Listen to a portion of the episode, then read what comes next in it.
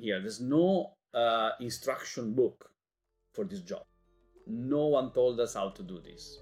And frankly, no one else does it around the world. Who are we actually representing? What do they think? How can we contact them? How can we ask them what, what they think? How do we then uh, convince all these SMEs that uh, they need an association, that they need someone to talk to, to talk to talk on their to speak on their behalf? Honestly, the ICT sector wasn't some wasn't a thing at the moment. What is really tough is the fact that you will have competitors, and most of your competitors will be organizations uh, which have much more money than you, and which are actually paid by your worst enemies, by mainly the big tech companies, to claim they speak on behalf of SMEs. They pay 10, 20, 50,000 euros per year, even 100,000 euros per year to an association it's not a problem. They will see the value of that money. Okay, each company will see the value of that money. An SME will not even give you one euro. We have tried uh, to reinvent the the business of an association, and what we said, okay, let's try to become an internet company. This is a particular thing we have, uh, which differentiates us from many other organizations, uh, which is Greetings, fellow interneted people. My name is Andrei Doda, and today's guest is Sebastiano. Hello, Sebastiano. Hello, Andrei. Nice, Very to nice meet to you. see you. Thank you, thank you, thank you for being here. And Sebastiano, can you first tell us a little bit about yourself? What's your story? Uh, it's certainly interesting.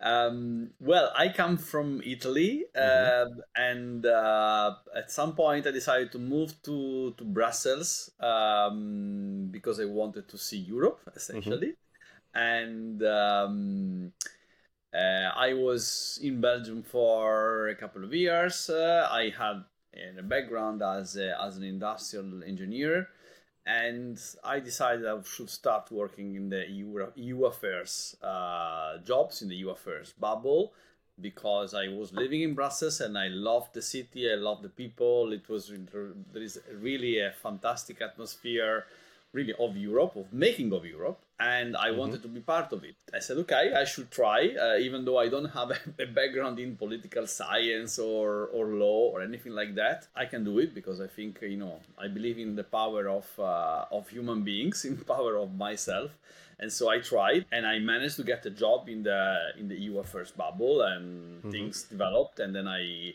Few, a few years later, I created my own organization, the European Digital SME Alliance, and uh, and here we are. Well, well, and um, you noted a little bit about your organization, you uh, Digital SME Alliance. Um, can you maybe tell us a little bit what that actually is? What is this organization and what is its history? The European Digital SME Alliance. I mean, the name says it more or less all. It's a European organization. It's a, mm, legally speaking, it's a non-for-profit association uh, that connects uh, digital SMEs from from the continent. So, as I said, it's a non-for-profit international non-for-profit association established uh, under Belgian law, and members are national uh, associations or national clusters uh, of uh, tech digital. SMEs, so small and medium-sized enterprises, in several European member countries and also a bit beyond. So there are quite some uh, few neighboring countries which which joined us recently.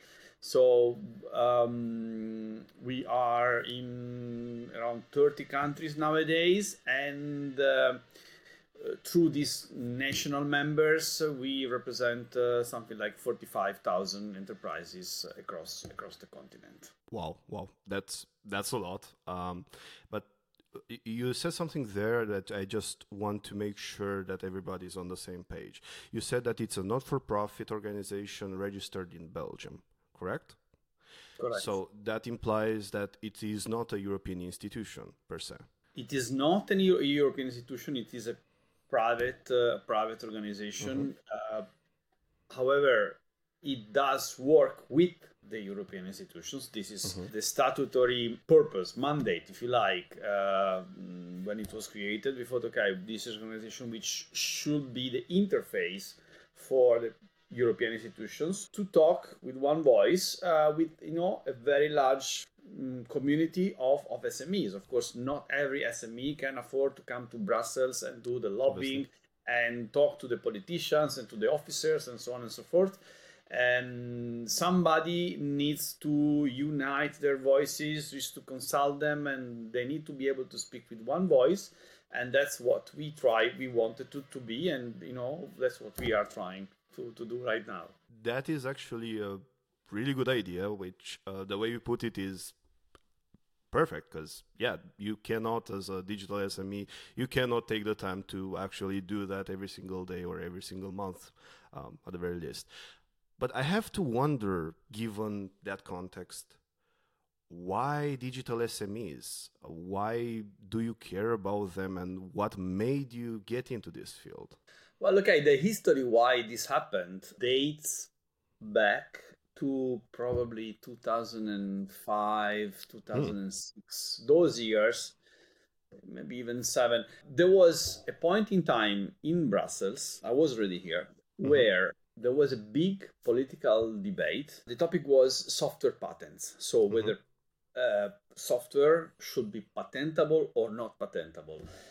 And at that point, there was a very, very big lobby campaign uh, run by Microsoft and probably other companies, but mainly Microsoft, who came to Brussels with a lot of people, a lot of lawyers, a lot of uh, you know fake SMEs. They mount a big, big campaign, especially vis-a-vis the European Parliament, because they wanted to convince Europe that software should be patentable. Uh, that was the, that was the, the goal. And uh, I myself came into that debate a little bit, uh, although it was a bit marginal for me. I wasn't working for anything like this at the moment. I was working for another association representing SMEs, but it was not a tech SM, digital mm-hmm, mm-hmm. SMEs. It was just SMEs of any sector.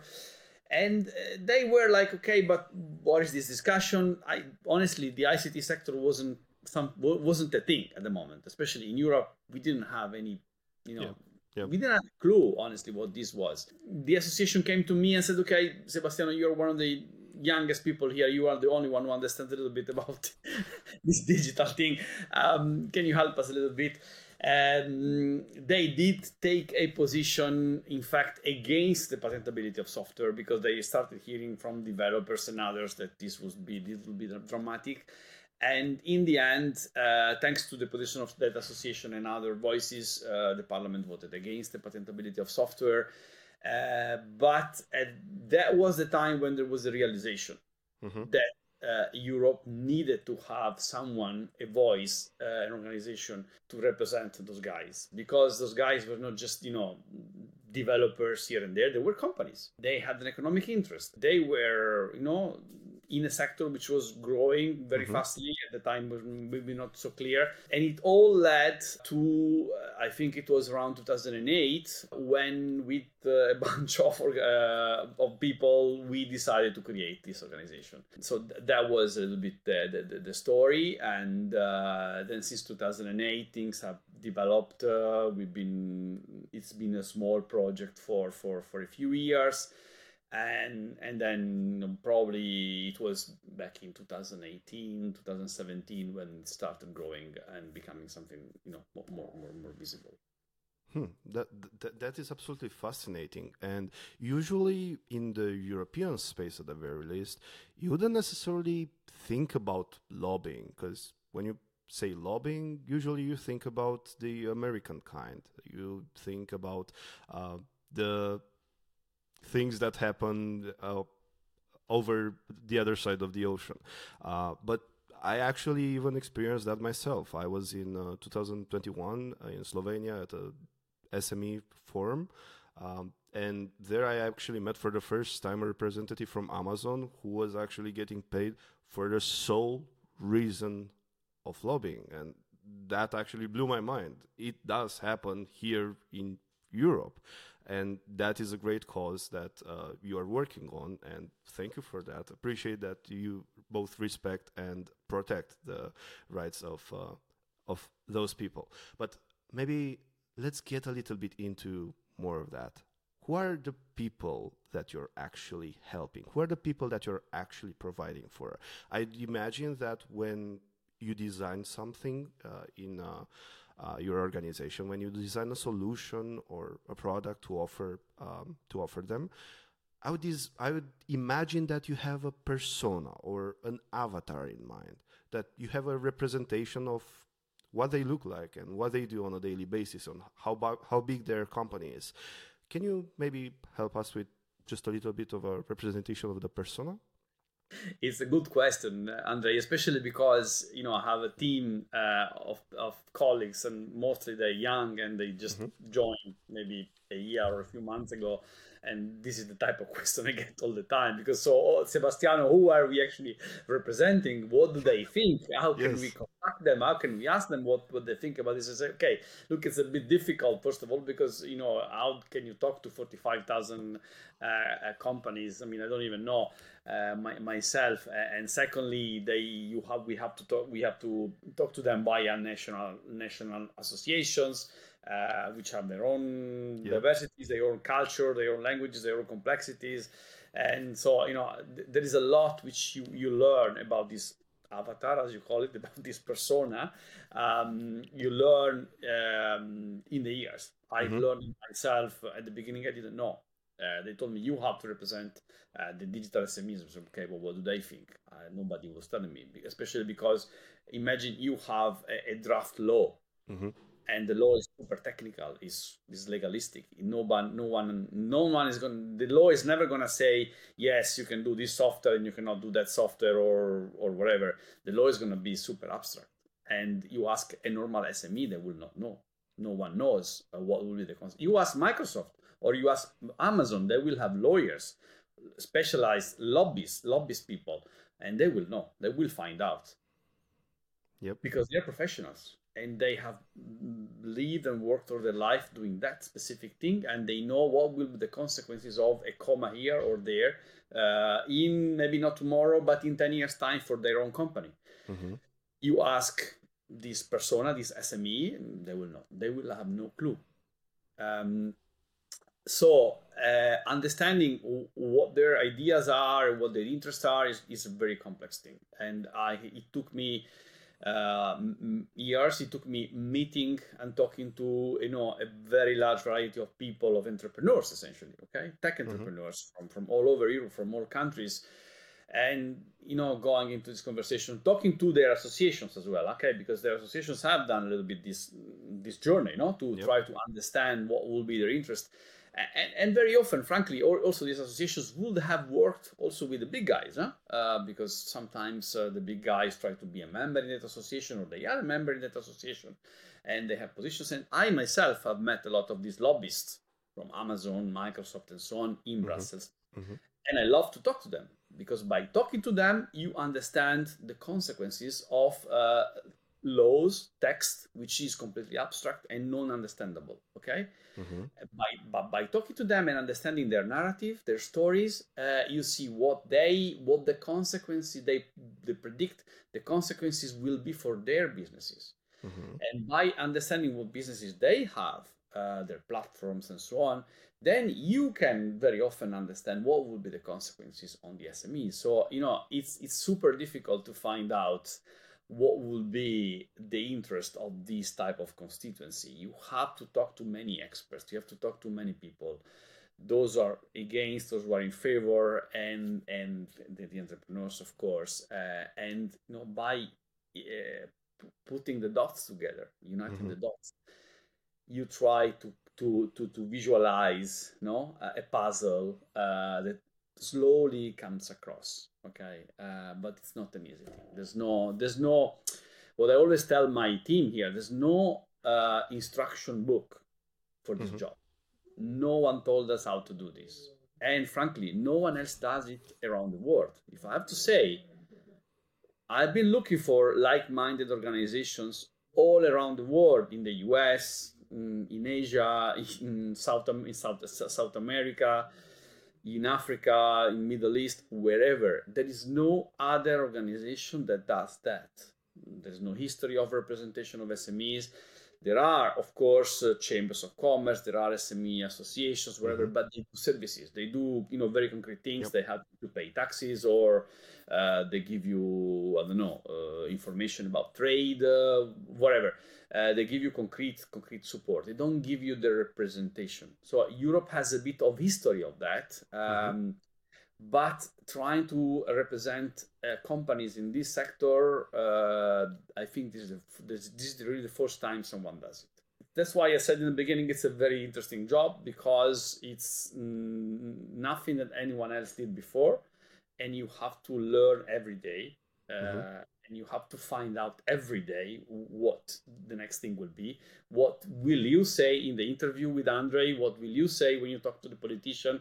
Uh, what will you say when a new proposed law will come out, and what will be your position? Who knows? Hmm. You you have to do a lot of a lot of thinking essentially.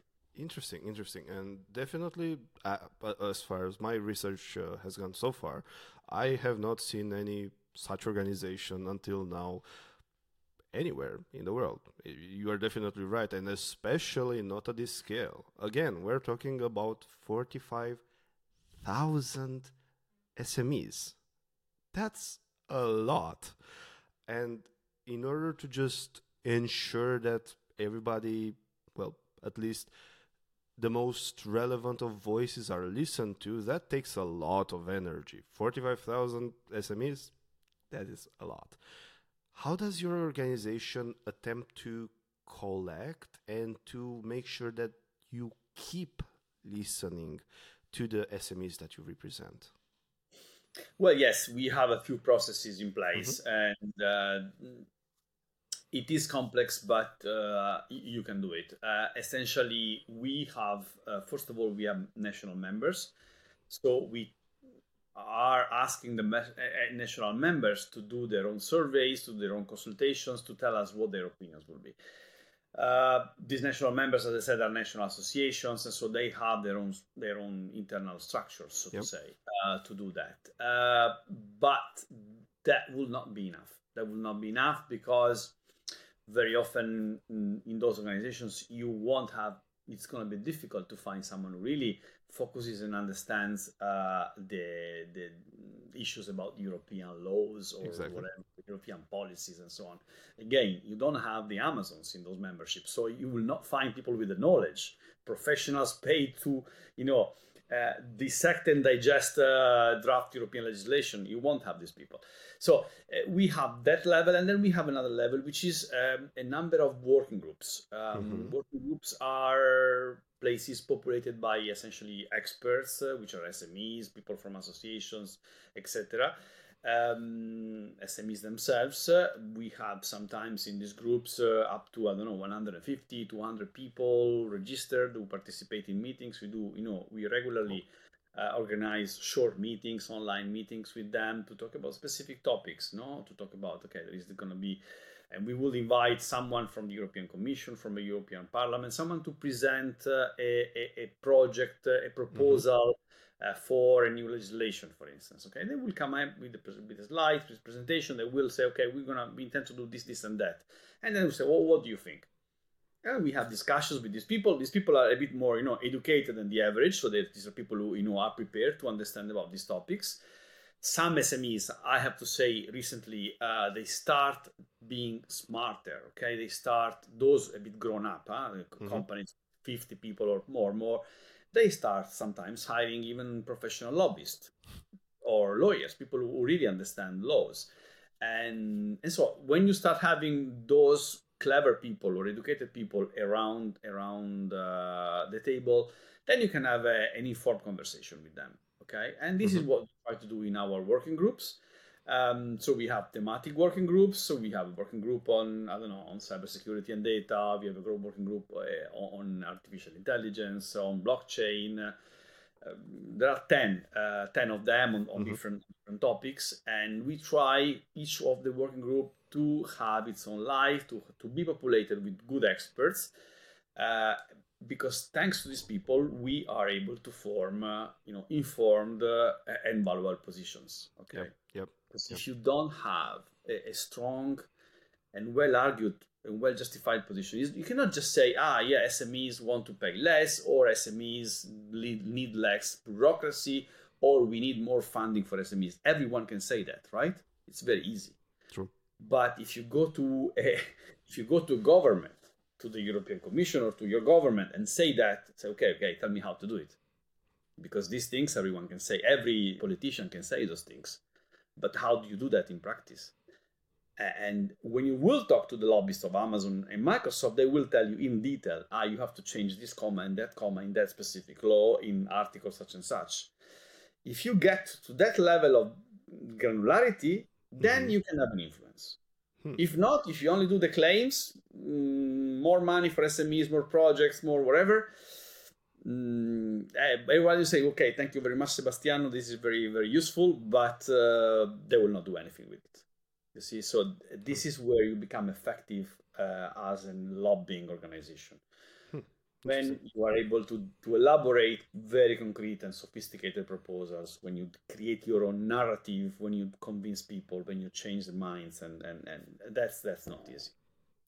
Absolutely, for certain, it is not easy, and especially even if you have uh, representatives which already know what they're talking about. Even if you have a group of 100 150 people that meet and are already experts on a topic that is still not easy to uh, propose anything from a legislative point of view. So the work you do is absolutely relevant it's absolutely important at the european level but I, I just need to make sure that we're on the same page. Do you view your organization as a lobbying organization or what do you feel like is the value you, you provide for the entrepreneur for the digital sme how do you aim to empower the people that you help? Okay we okay i mean the word lobbying isn't particularly popular okay yeah. perhaps you can use the word advocacy hmm. okay mm. or representation okay mm-hmm. because this is a bit nicer uh, but then of course uh, if we talk to you know smes and, uh, we will try to say okay now now uh, each of you each of you 45000 smes will pay me one euro or 10 euro uh, to to lobby for you to represent you I can tell you already, no one is going to give me anything okay? Uh, or or very few will. And in any case the cost of transaction the cost of me convincing every single entrepreneur to give me one euro i mean there are millions of smes out there. If every sme will give me one euro we will be very rich. We will be the richest organization in brussels. But the cost of transaction is too high.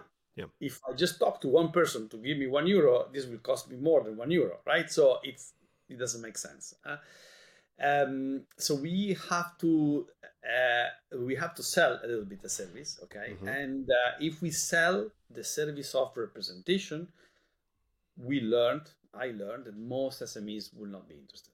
Hmm. Okay, they will say no, it's not for me because others will do it first of all, or because maybe you know I don't know. I I only see a few months or a year from now because I don't know where my business is going. Maybe I will sell, maybe I will go bankrupt, but I don't know. And so if you change the law, which will have impact in three, five, ten years, who cares?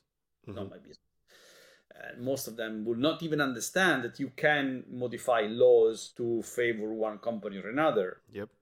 This is very important because those big guys, yes, they are very innovative and no one no one contests that they have a lot of technology, but they have been very good at lobbying. They have mm-hmm. been very good at making sure the US and the European government make, make very good laws for them.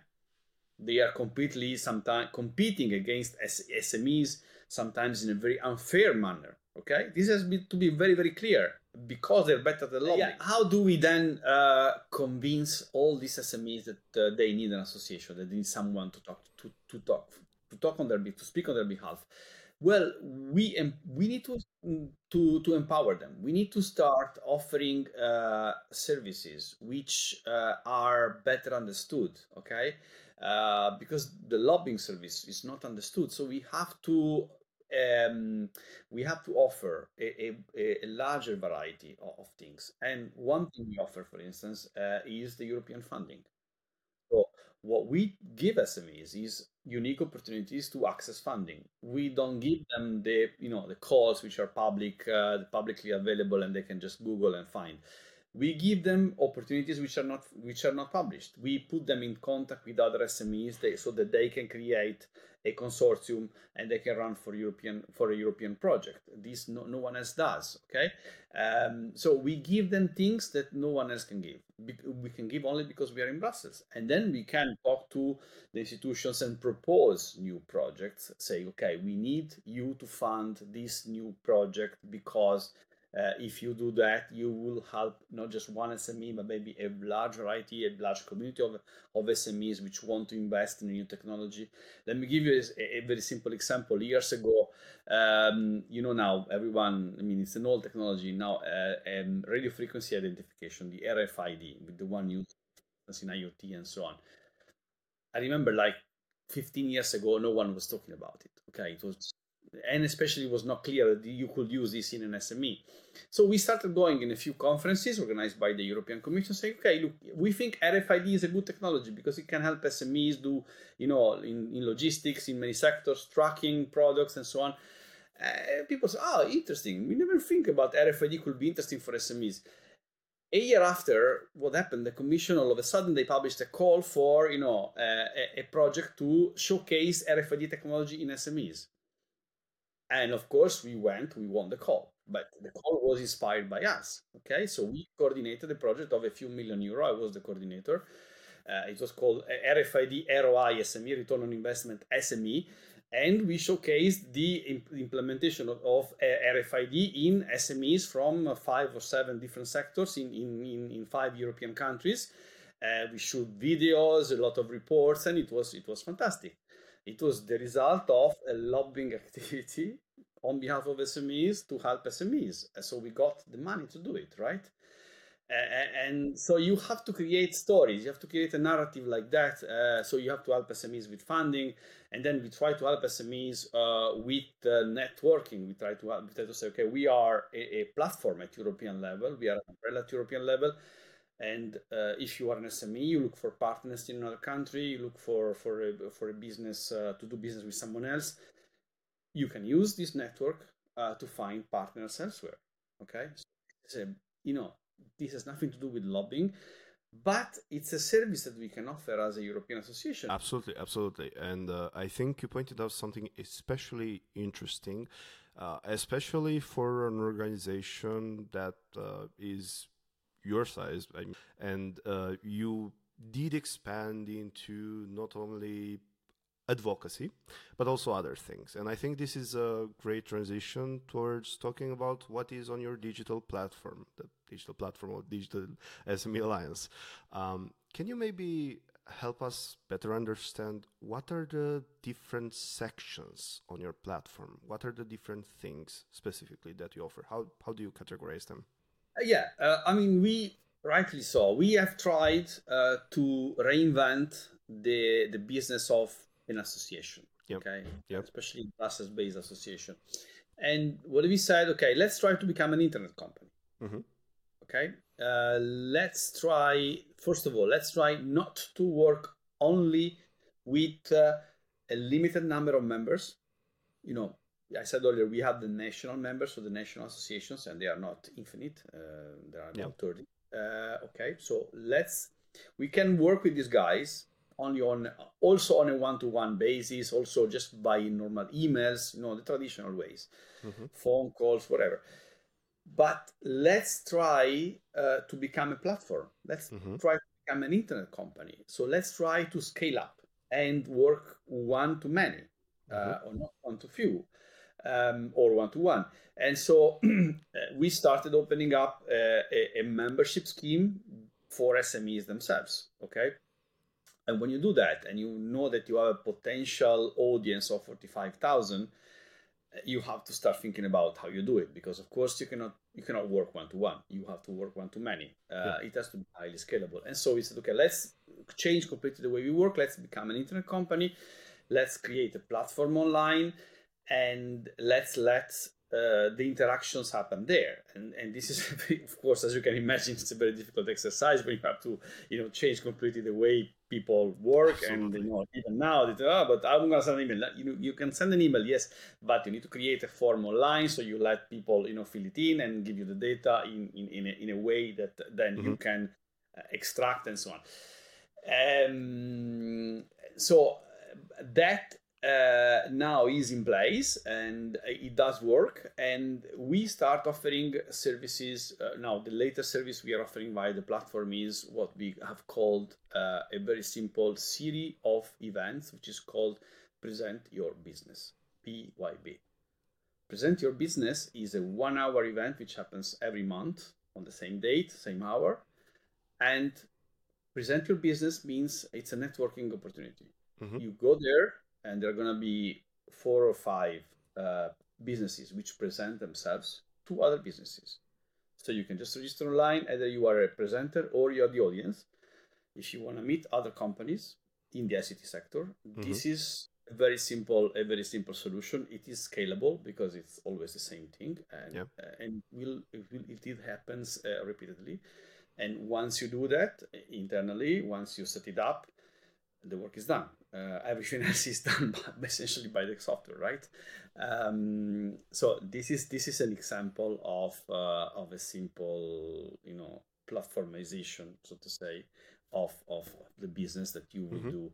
We took the, frankly, we took the the inspiration from some uh, association at national level, which told me they do something similar, um, not even uh, online, they do it in person and uh, every month they let their member companies meet each other. So okay let's let's do that the same way but we do it internationally we do it at european level and we do it online and we do it you know in a scalable way.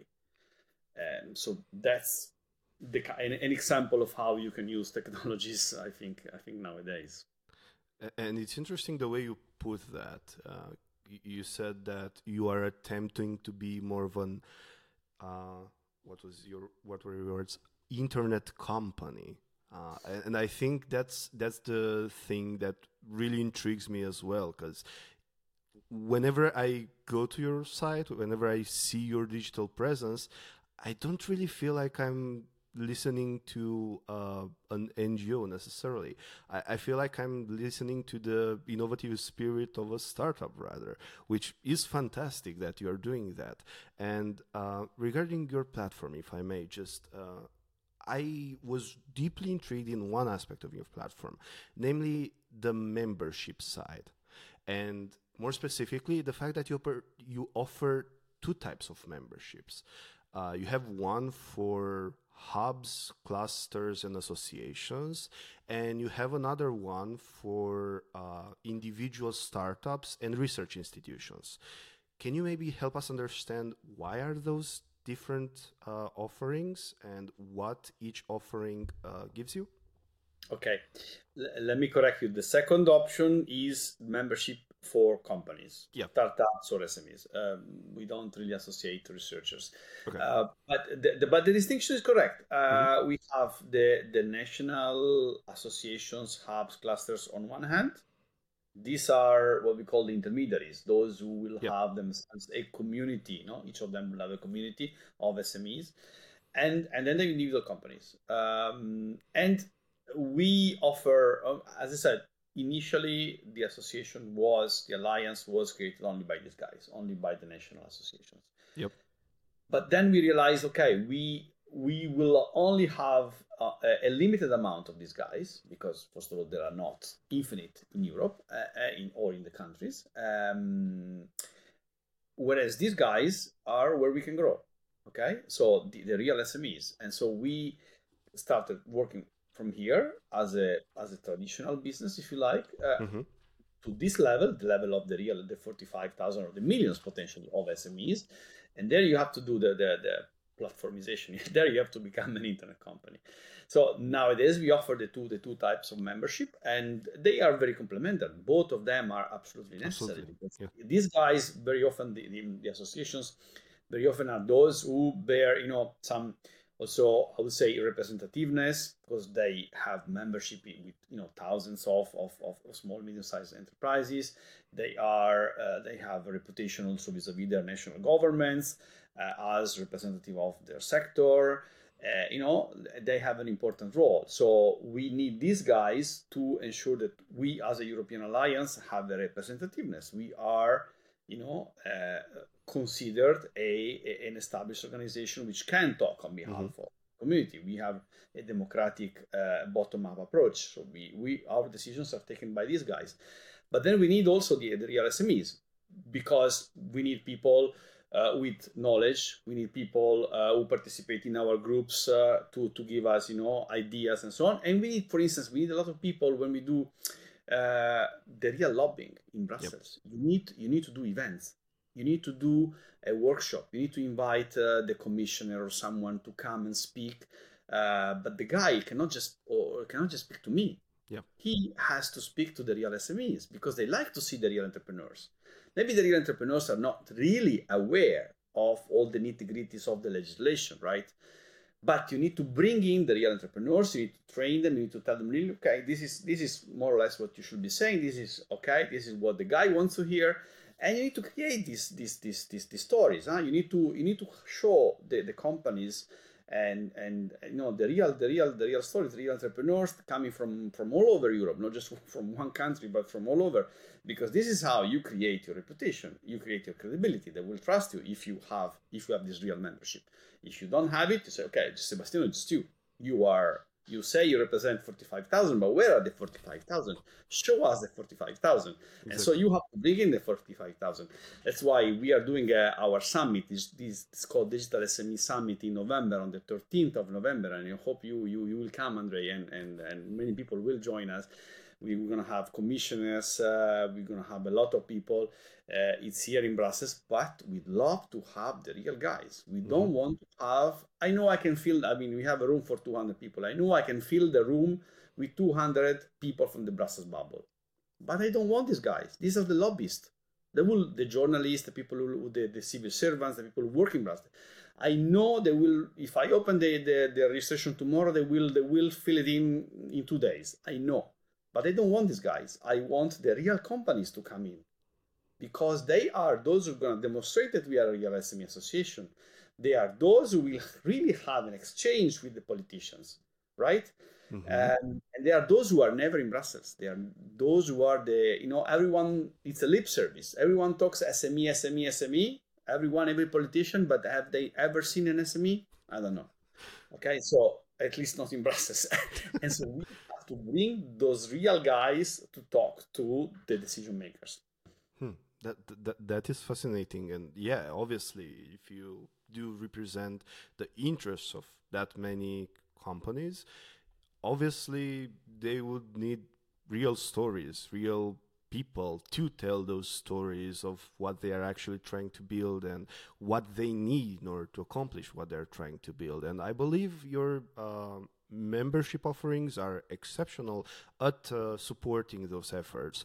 And uh, on this note, I know that your membership is uh, also paid, if I remember that correctly. Um, and if that would be, uh, I think that would be an interesting conversation to have. Uh, as you said earlier, you think of yourself more like an internet company rather than a traditional NGO, uh, which again fascinating. But that also opens up the conversation about how do you think about revenue and how do you ensure that it is sustainable revenue uh, for your organization? Um, can you maybe help us understand the pie chart of your yearly revenue? How is that distributed? Okay. Well you know this is a very, a very good question a very interesting one because we are you know, very big mm-hmm. as an association in Brussels compared yep. to, you know, the likes, the association, especially those who represent the SMEs, okay? Because the business model is very difficult to, to sustain, yep. okay? Because it's very clear that, as I said earlier, no SME will ever pay for representation services, or very few, right? Um, and your competitor, our competitors, are going to be associations representing large companies. Okay. And these associations, there's one very known in Brussels, which you may have heard, it's called Digital Europe. Okay. Mm-hmm. They have, you know, 10 times more budgets than us, 10 times more people. Why? Because their members are the big tech corporations from the Europe, some from US, from China, from everywhere. Okay? They're called Digital Europe, though I would say they are Digital China or Digital US, but they're still called Digital Europe, right? Eh, but these are our competitors. And, and so we have to uh, raise funds, create a successful business model, mm-hmm. compete with these guys. Because if you are not the same number, they will just, you know, they will be everywhere and uh, no one will hear our voice. So, how do we do that? Uh, you know, and this is what the innovations we have tried to put in in the last in the last few years. Uh, we started working a little bit differently. Uh, the traditional business model of an association is, in my opinion, deemed to fail because especially with the small you can convince big companies huh, to pay you can convince them to pay a lot of money mm-hmm. they pay 10 20 50000 euros per year even 100000 euros per year to an association it's not a problem they will see the value of that money. Okay, each company will see the value of that money. An SME will not even give you one euro. Okay, yep. this is the difference. Uh, so how do you convince them?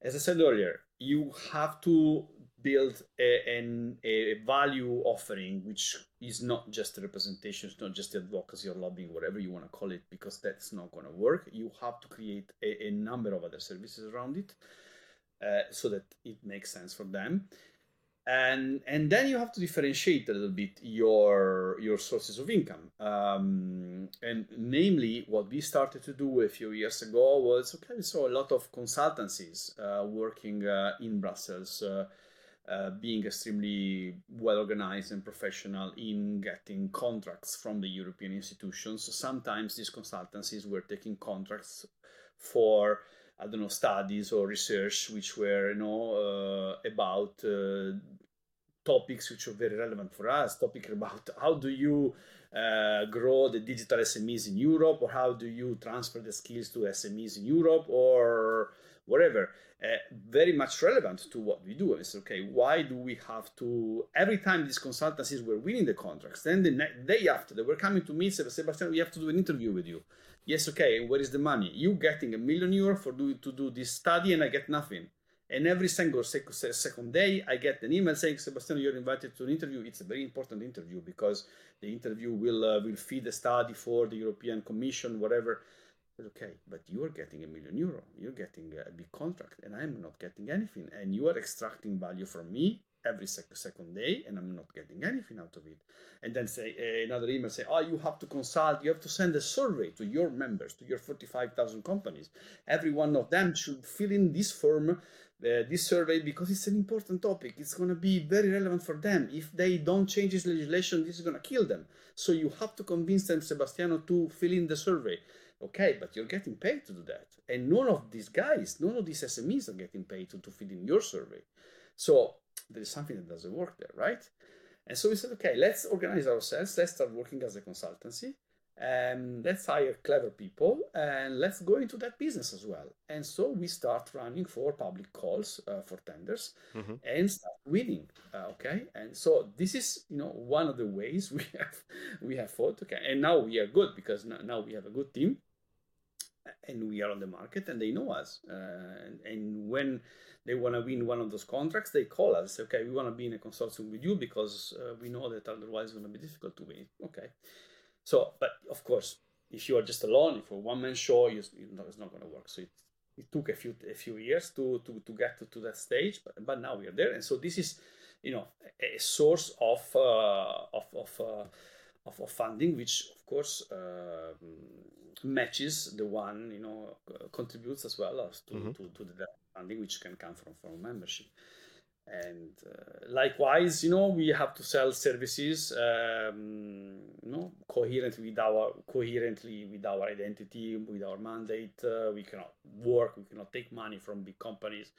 Uh, we cannot take money from especially from big tech Um, so we have a few constraints, but you know we try to you know uh, sell services wherever we can to make sure we have a sustainable business model with a different diversification of sources which makes us uh, sustainable and let us and this diversification of sources has let us grow in the last years mm-hmm. uh, quite steadily so that uh, you know we can be a financially viable organization because you can have all the best it can be an ngo as you said have all the best ideas in the world but if you don't secure uh, money to be financially sustainable then you are going to be invisible mm-hmm. right so yeah but is that majority of the funding coming from membership? Is it coming from tenders? Uh, just the majority of it? At the moment, I would say the majority of the funding, more than 50%, comes from uh, from contracts. Um, hmm. Again, contracts with the institutions, especially with the European Commission, uh, funded projects, funded projects to help SMEs? Uh, to help SMEs in the in their representation. Um, we have namely one very important important contract which is paying us to represent the interest of SMEs in standardization.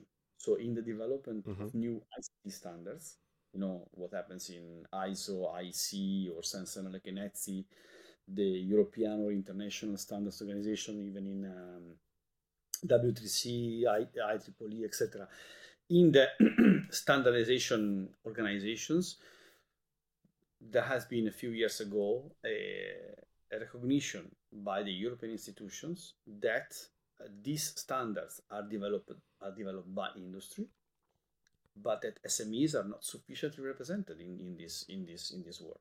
And standards in European legislation are very important because they are used differently from elsewhere, differently from the US or other yep. countries. Yep. They are used to demonstrate compliance with legislation. So they, they, they, the legislator, the European legislator has sometimes given the pen to the standardization bodies to write the specifications. This is this is this is this is this is in the law, and so they cannot delegate someone else to write the laws or the specifications to comply with the law they cannot delegate someone else that uh, does not represent all the parties. Okay, so especially a party, the SMEs, which is super important because SMEs represent 98% of all the companies, and if they're not sitting around in the table that which is defining the standards, it's a big problem. Okay, Absolutely. because you are missing 99% of the stakeholders. So we get um, a contract to to to to get to to, to support us representing those guys. So with this money we can pay experts uh, we can we can we can travel we can do you know we can write uh, documents uh, uh we can write contributions to, to standards and so on.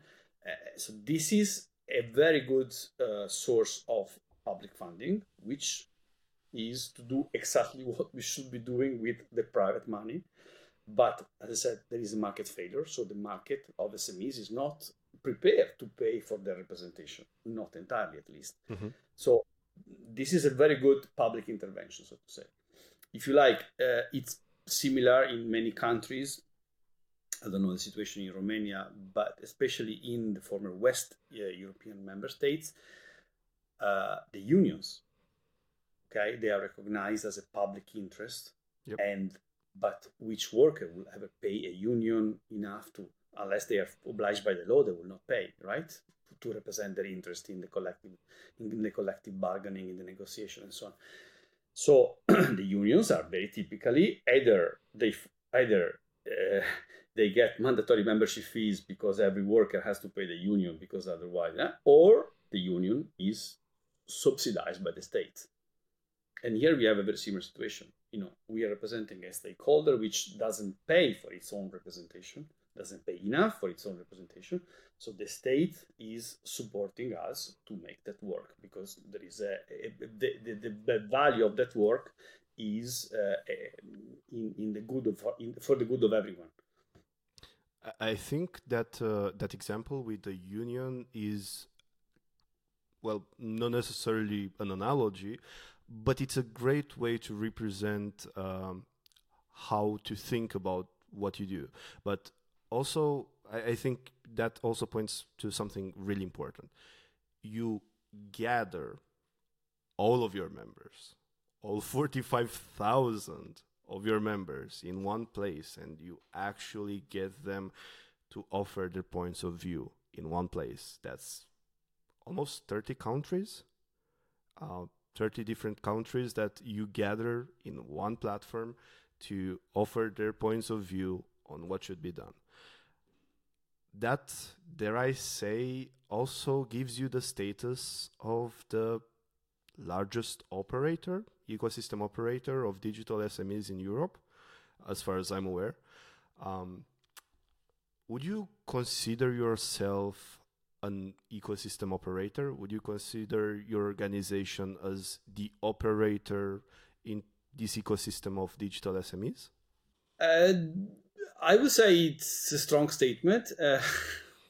Uh, I, I think we aim to be mm-hmm. um, the ecosystem operator. Uh, certainly, we are the only organization that does the representation of interest, for sure.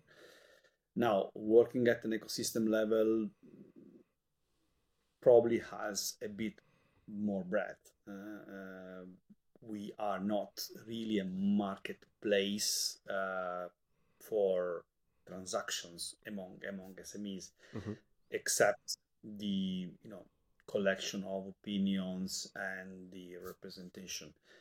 Um, so, yeah, I mean, perhaps we try to develop uh, to, to to develop into that mm-hmm. Um, in a few years. Um, we are certainly, you know, as I said earlier, we are certainly trying to strengthen this uh, platform uh, platformization of our of our work, um, and we try to become that ecosystem operator. Uh, but, okay, uh, I mean, in my opinion, there are very few ecosystem operators, which I would say are the large online mm-hmm. platforms. Mm-hmm. Uh, uh, the GAFAM, for instance, uh, the, the, the, you know, with the app stores and so on. Yep. These are ecosystem operators, in my opinion. If you are at that level, then you can control an ecosystem. Um, if not, yeah, you're just you can try. And as many, I would say, uh, internet companies, as, ma- as many startups try uh, to, to, to, be to be the, to be the, the next big platform. We also try. Um, I mean, it's we know this is a you know it's a bet. It's a very difficult thing, and only only very few uh, have succeeded until now to become the platforms. Mm-hmm. We, we know what we are trying to do as, as an NGO, as a non-for-profit organization, is is going in that direction. Hmm. And as a not-for-profit, um, and with the hat of, dare I say, a internet company, uh, given that you are trying to balance this dichotomy, uh, that also brings with it uh, the fact that you uh, are in the European Union and you operate under the European Union. That also brings with it a lot of bureaucracy because uh, uh, that's uh, that's the reality of any not-for-profit, and especially one that does as many things as you do. Now, on this spectrum between checking all of the boxes and making sure that we are overly bureaucratic and being as fast as possible and as nimble as possible and as agile and able to uh, iterate fast. Where would you find yourself on this spectrum? Where would the Digital SME Alliance find itself on this spectrum? Uh, we find ourselves rather on the agile side. I mean, I'm saying this very clearly because this is a discussion we often have also internally. Mm-hmm. Um, the only way we can be successful in our in our market, yep. say, is competing with the other organizations doing lobbying uh, in Brussels, especially those who represent the big companies.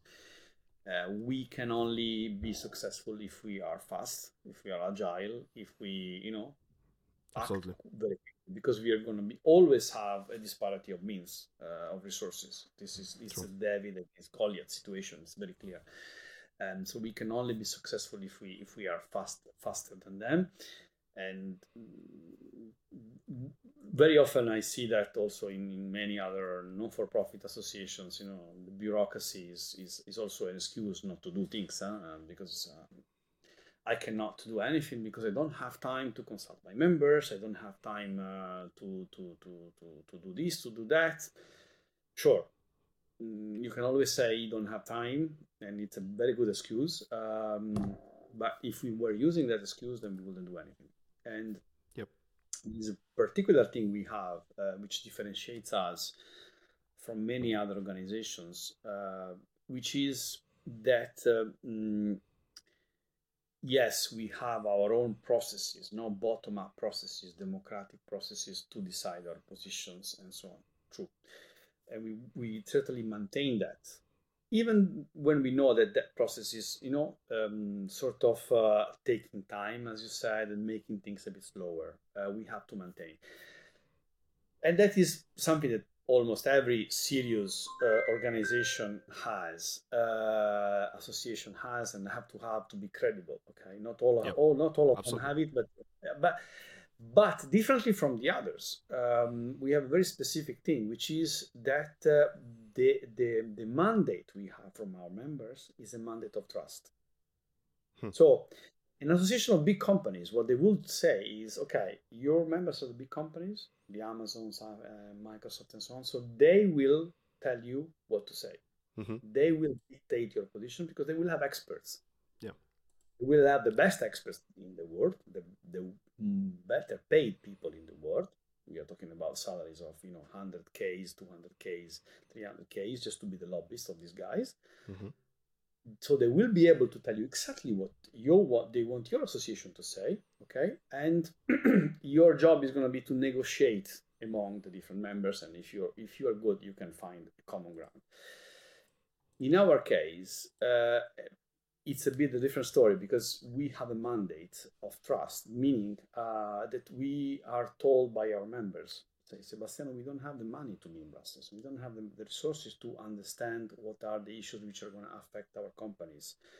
Uh, we cannot analyze all the legislation. So you are our trust people in Brussels. You are the antenna. You tell us yep. what the important issues are. You develop the positions, and we will tell you if they, they are okay or not. It's, it's not the other way around. You see the you see the difference, okay? Yep. Yep. So we interpret it this way, the mandate we have, at least this is the way I've always done, and it always, it, it did work, okay?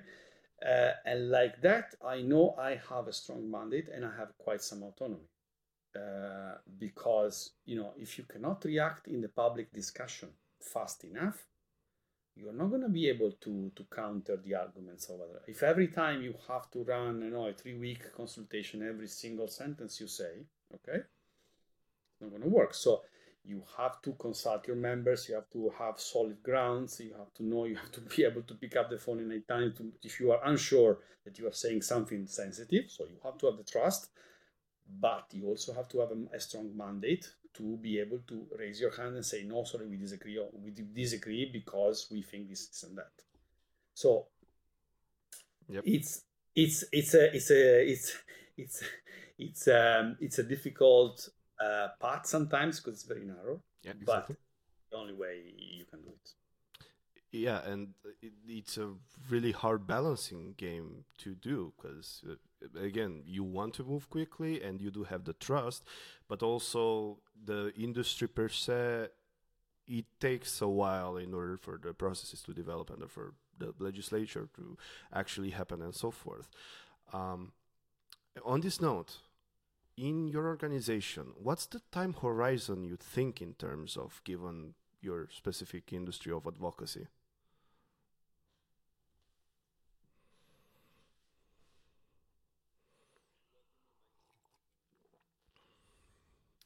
Uh, so previously we talked about the fact that some SMEs might not uh, feel like that's appropriate for them because they think that laws will have an impact in five or ten years.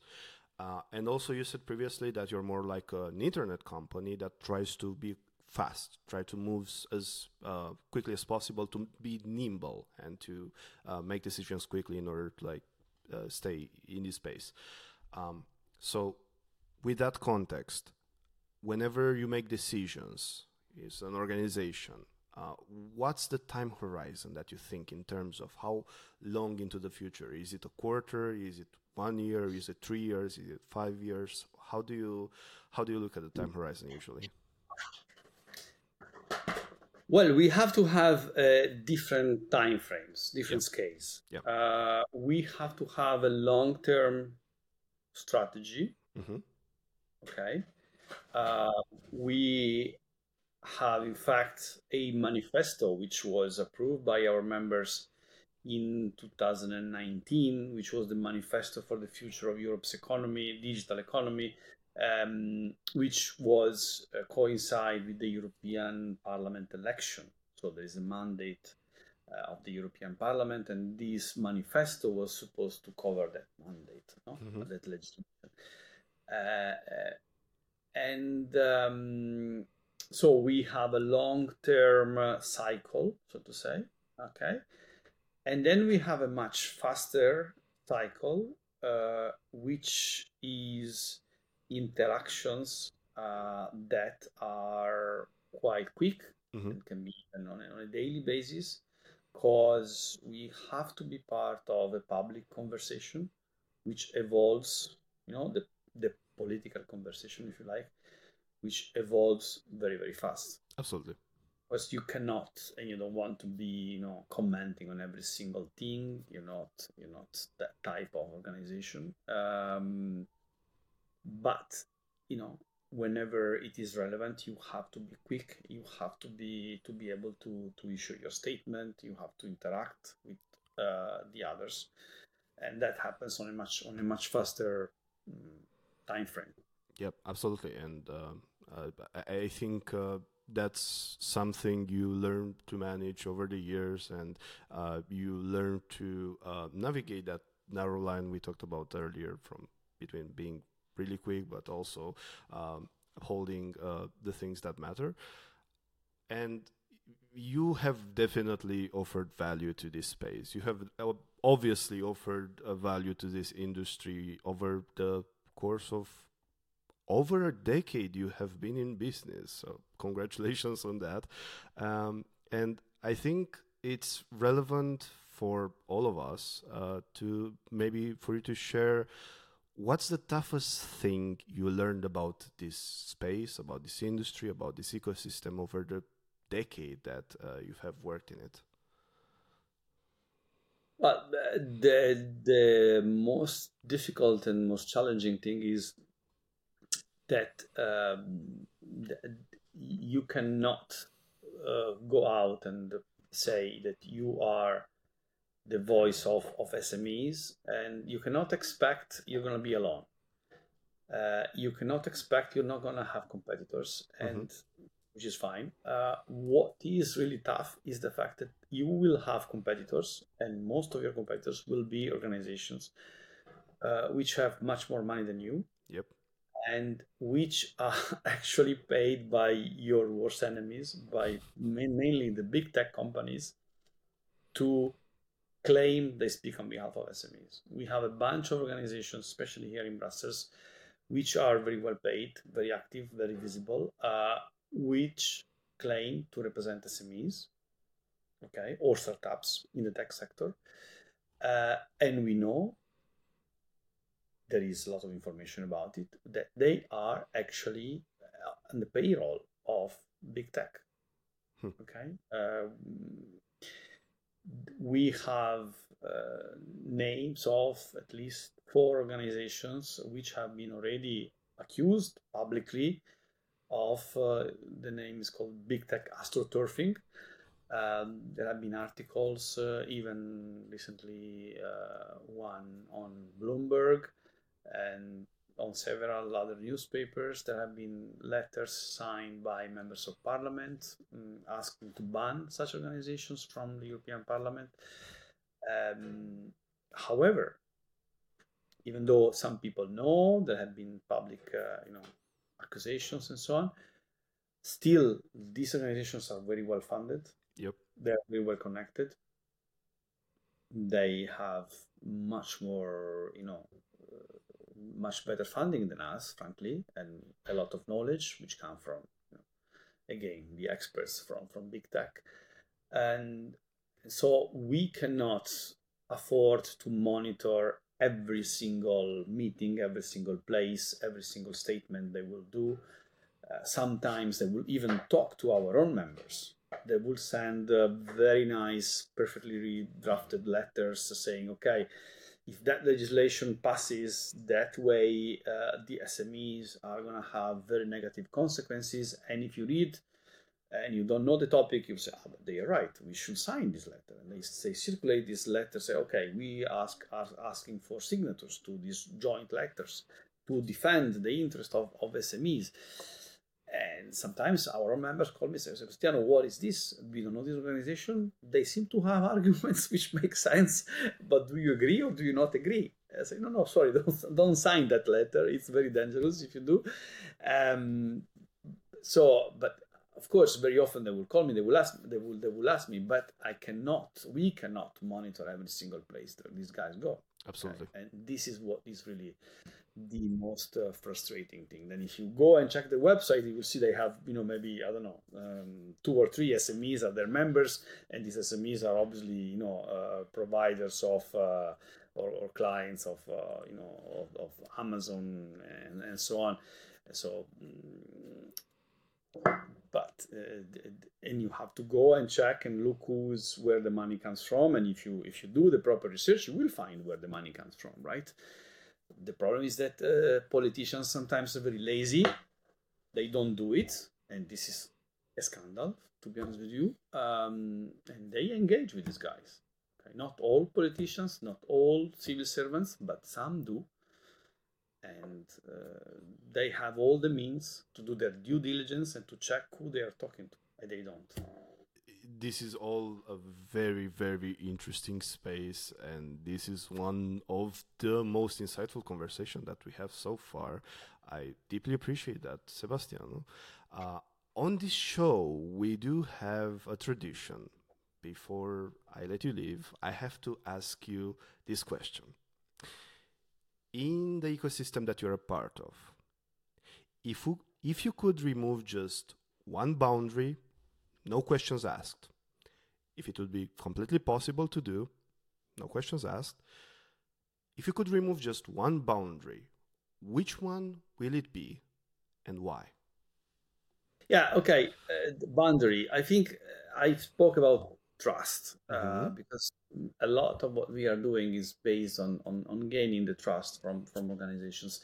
And one thing I've seen, uh, one boundary, one limitation that I've seen to that is um, that uh, people tend to have, uh, tend to trust uh, a, little bit more, you know, people coming from the same culture, from the same country. So mm-hmm. um, there tends to be a little bit of, uh, of uh, a, an issue in building trust uh, when you are not someone from the same culture, from the same country. Oh.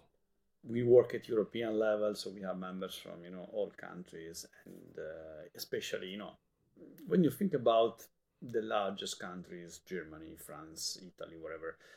Um, you see that in each of those cultures, uh, which are going to be particularly in those countries, are going to be particularly influential. Of course, when you go to a European, uh, of course, you can imagine Germany is going to be more influential than Luxembourg. There is nothing you can do about it. It's it's in the things, and you need to get the trust from each of these, each of the nationals, the people from each of these countries, and naturally, some people will be will have will, will find it very you know even though you say okay but you represent european interests. Yes okay Sebastian, but you're italian therefore you know you're going to represent italian interests. No i'm trying to represent european interests german interests french interests whatever and they will trust me if i was french if i was german they will trust me more.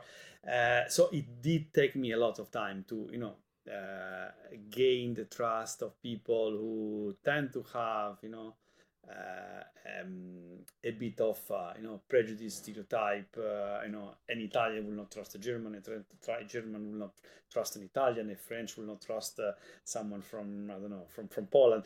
There is always a, a, little bit this cultural atmosphere, cultural connotation in, in, in our work, uh, which tends to be tends to be difficult. Of course, I've been I've, I survived uh, many many membership, many members, many boards, many presidents uh, from different countries, and so I did manage to get the trust from from all the people around us.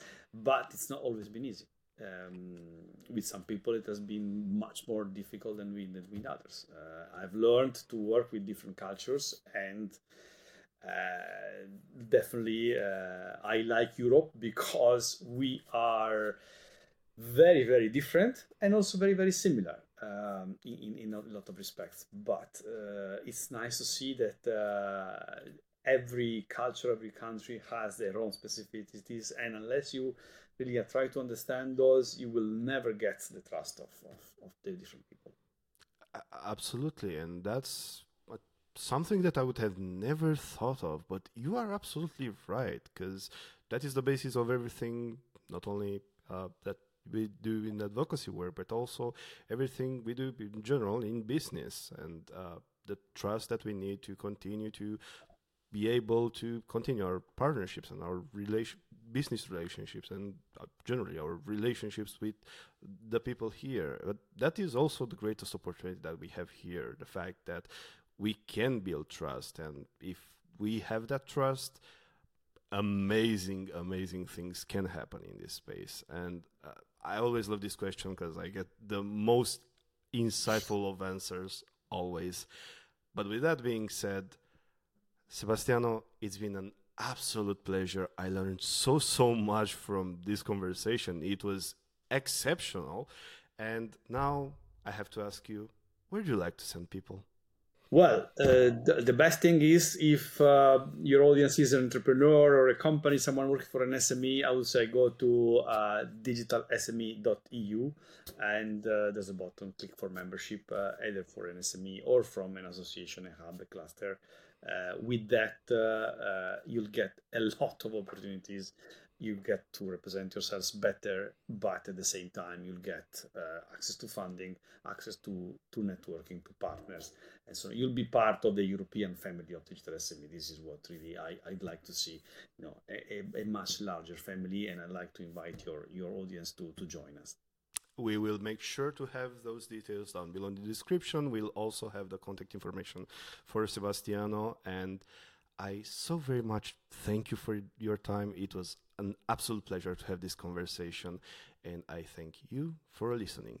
Stay connected, Internet people. See ya. You've been listening to the Audacious Ecosystem, the show where we learn together what it takes to make an ecosystem great from the leaders in the organizations around us.